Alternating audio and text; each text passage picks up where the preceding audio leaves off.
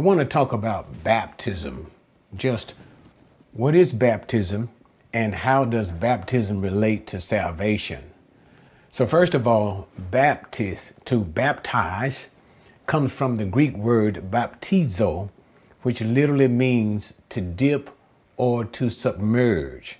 Therefore, baptism is not a sprinkling, is not a putting of water, putting on water on the individual, but it is actually to completely submerge the entire individual in water. So the practice of baptism is not in the sprinkling. So that's just an aside. But baptism is to submerge. Now, baptism is not new. A lot of times we think that we often associate baptism with the New Testament Christian church. But the Jews were baptizing hundreds of years before the Christian church ever was. Notice when you open up the New Testament and we before uh, the ministry of Jesus, we see the ministry of John the Baptist. Notice he's called John the Baptist.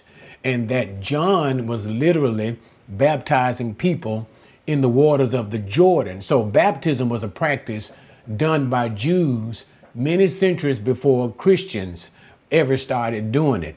And the reason behind it was this whenever a Gentile would come into the Jewish faith, that is, a Gentile would convert to Judaism, would, would come unto the practice of the Mosaic law and be circumcised. So, whenever a Gentile would do so, this Gentile would be baptized. And this is the identification. And that's the basic idea of what baptism is all about the principle of identification. So the Gentile being baptized by the Jew is identifying himself with the Jewish religion from that point forward. That is, namely, Judaism. So when we get into the New Testament, this practice is being continued, but the, the principle is still the same, but the meanings are slightly different.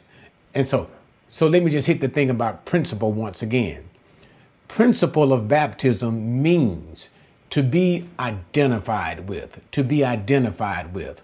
That's why when we open up the New Testament and we see John the Baptist baptizing, John has a message of repentance and people are responding to that message. They are identifying with the message that they too need to repent and show good works toward God by being baptized by John. So you understand that. So therefore, they are being baptized because they are identifying with the message of John.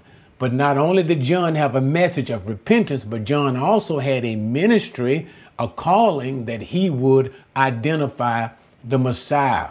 So therefore, when people would also be baptized by John, it is inclusive of that whomsoever John points to be the Messiah, they will accept such a one. And we know that would be Jesus of Nazareth. But anyway, so that's the idea to be identified with a message, identified with a person. So that's why when we get into the New Testament and we are now being baptized, we are being identified with the message and person of Jesus. That is how Jesus, God from heaven, came into the world in physical form to die for our sins, and he rose again from the dead. And so we likewise in baptism, we show an external identification. Notice I say it is an external thing that reflects an internal change we are baptized, we are taken into the waters, we go down into the waters, the waters fully cover us to identify us with the death of Jesus. We come out of the water to identify us with the resurrection of Jesus. Okay, so this is identification with Jesus as Messiah. And this is also the reason why Jesus himself was baptized, because it fulfilled all righteousness and it allowed him to be identified with the people that he would save, us sinners, okay? All right, let me deal with another point of baptism. Now, baptism for Christians, for, for Gentiles, and I'm speaking of Christians, baptism for Gentile Christian and Jewish Christians is the same principle in operation. We are both, whether Jew or Gentile, being identified with Jesus.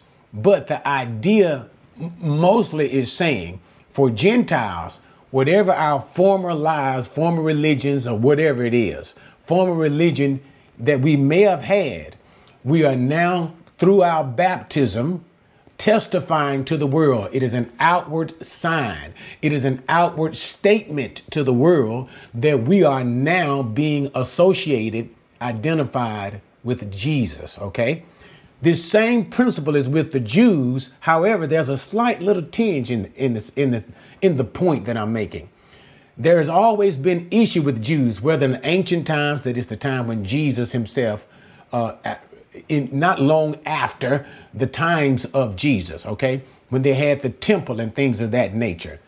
Jews had to identify themselves with Christ by virtue of baptism in a statement saying they break with the temple, they break with Judaism, as was taught by, especially as taught by the Pharisees, and they are now being identified with Jesus as the Messiah. So it indicated a break with the temple sacrifices and Judaism for the Jews. And that's what baptism basically meant and still does continue to mean with the Jews, uh, although we know that there is no Jewish temple anymore.